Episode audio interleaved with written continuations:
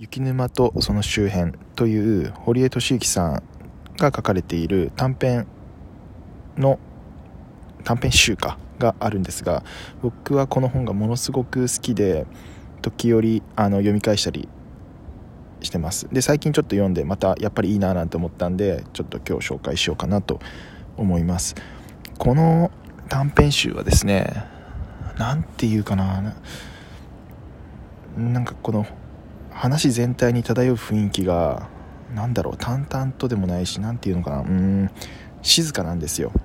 そう。すごく静かなんですよね。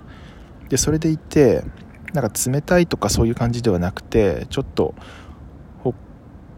なんか温かみがあるというかちょっと不思議な感覚を覚える小説なんですよ。